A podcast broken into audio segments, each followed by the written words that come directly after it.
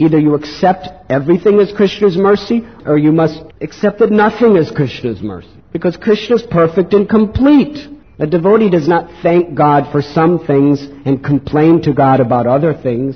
That means he's ultimately ungrateful for everything. We must thank God for everything, however it appears. It is His love. It is His mercy. Because we still have some fragments of material desire left in our heart, Krishna has to burn those away by putting us in distressful conditions. In fact, our own Guru Maharaj, Srila Prabhupada, he would so much love to, to glorify the wonderful Leela of Vrindavan. But so often he would explain to us the miseries of material world. And he was saying for a neophyte devotee, it is equally important to hear the miseries of material life as it is to hear the glories of Krishna Lila. Because until we are convinced that this material place is a place of suffering, it is a place we do not want to be, we cannot really hear the Lila of Vrindavan. We're hearing, but we're not hearing. We're hearing, but our mind is still thinking, oh, if I only had this and I only had this and I only had this. When we realize the miseries of material existence,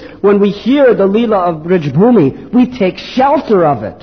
We long for it. But as long as we're still attached to material life, when we hear those Leela, it is just like a form of entertainment like people going to the cinema. There's purification, but the purification comes to the extent that we're taking refuge, that we're seeking shelter in Krishna's Leela. We're seeking shelter in Krishna's name. That is why we have to suffer in this world. Because if everything was always very nice in this world, we would just, oh yes, Krishna is very nice. Oh yes, his name is very nice. Yes, his Leela is very nice.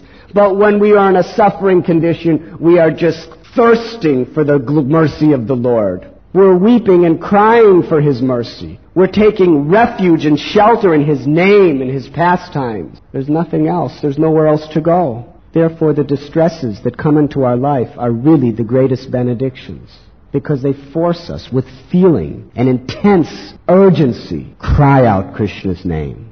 Draupadi was always chanting Krishna's name. But when her chastity was about to be spoiled and Dushasana was pulling her robe, she wasn't just chanting Krishna's name. She was crying out, Hey Krishna, Hey Govinda.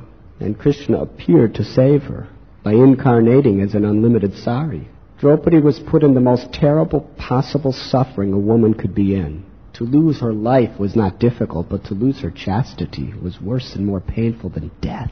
We find throughout history, Krishna puts his devotees often in the most difficult suffering conditions.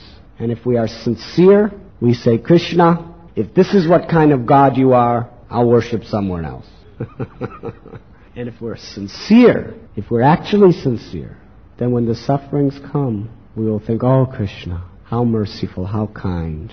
Now you are making me quite aware that I have no one but you to take shelter of. That this body, this world, I care nothing for any of it.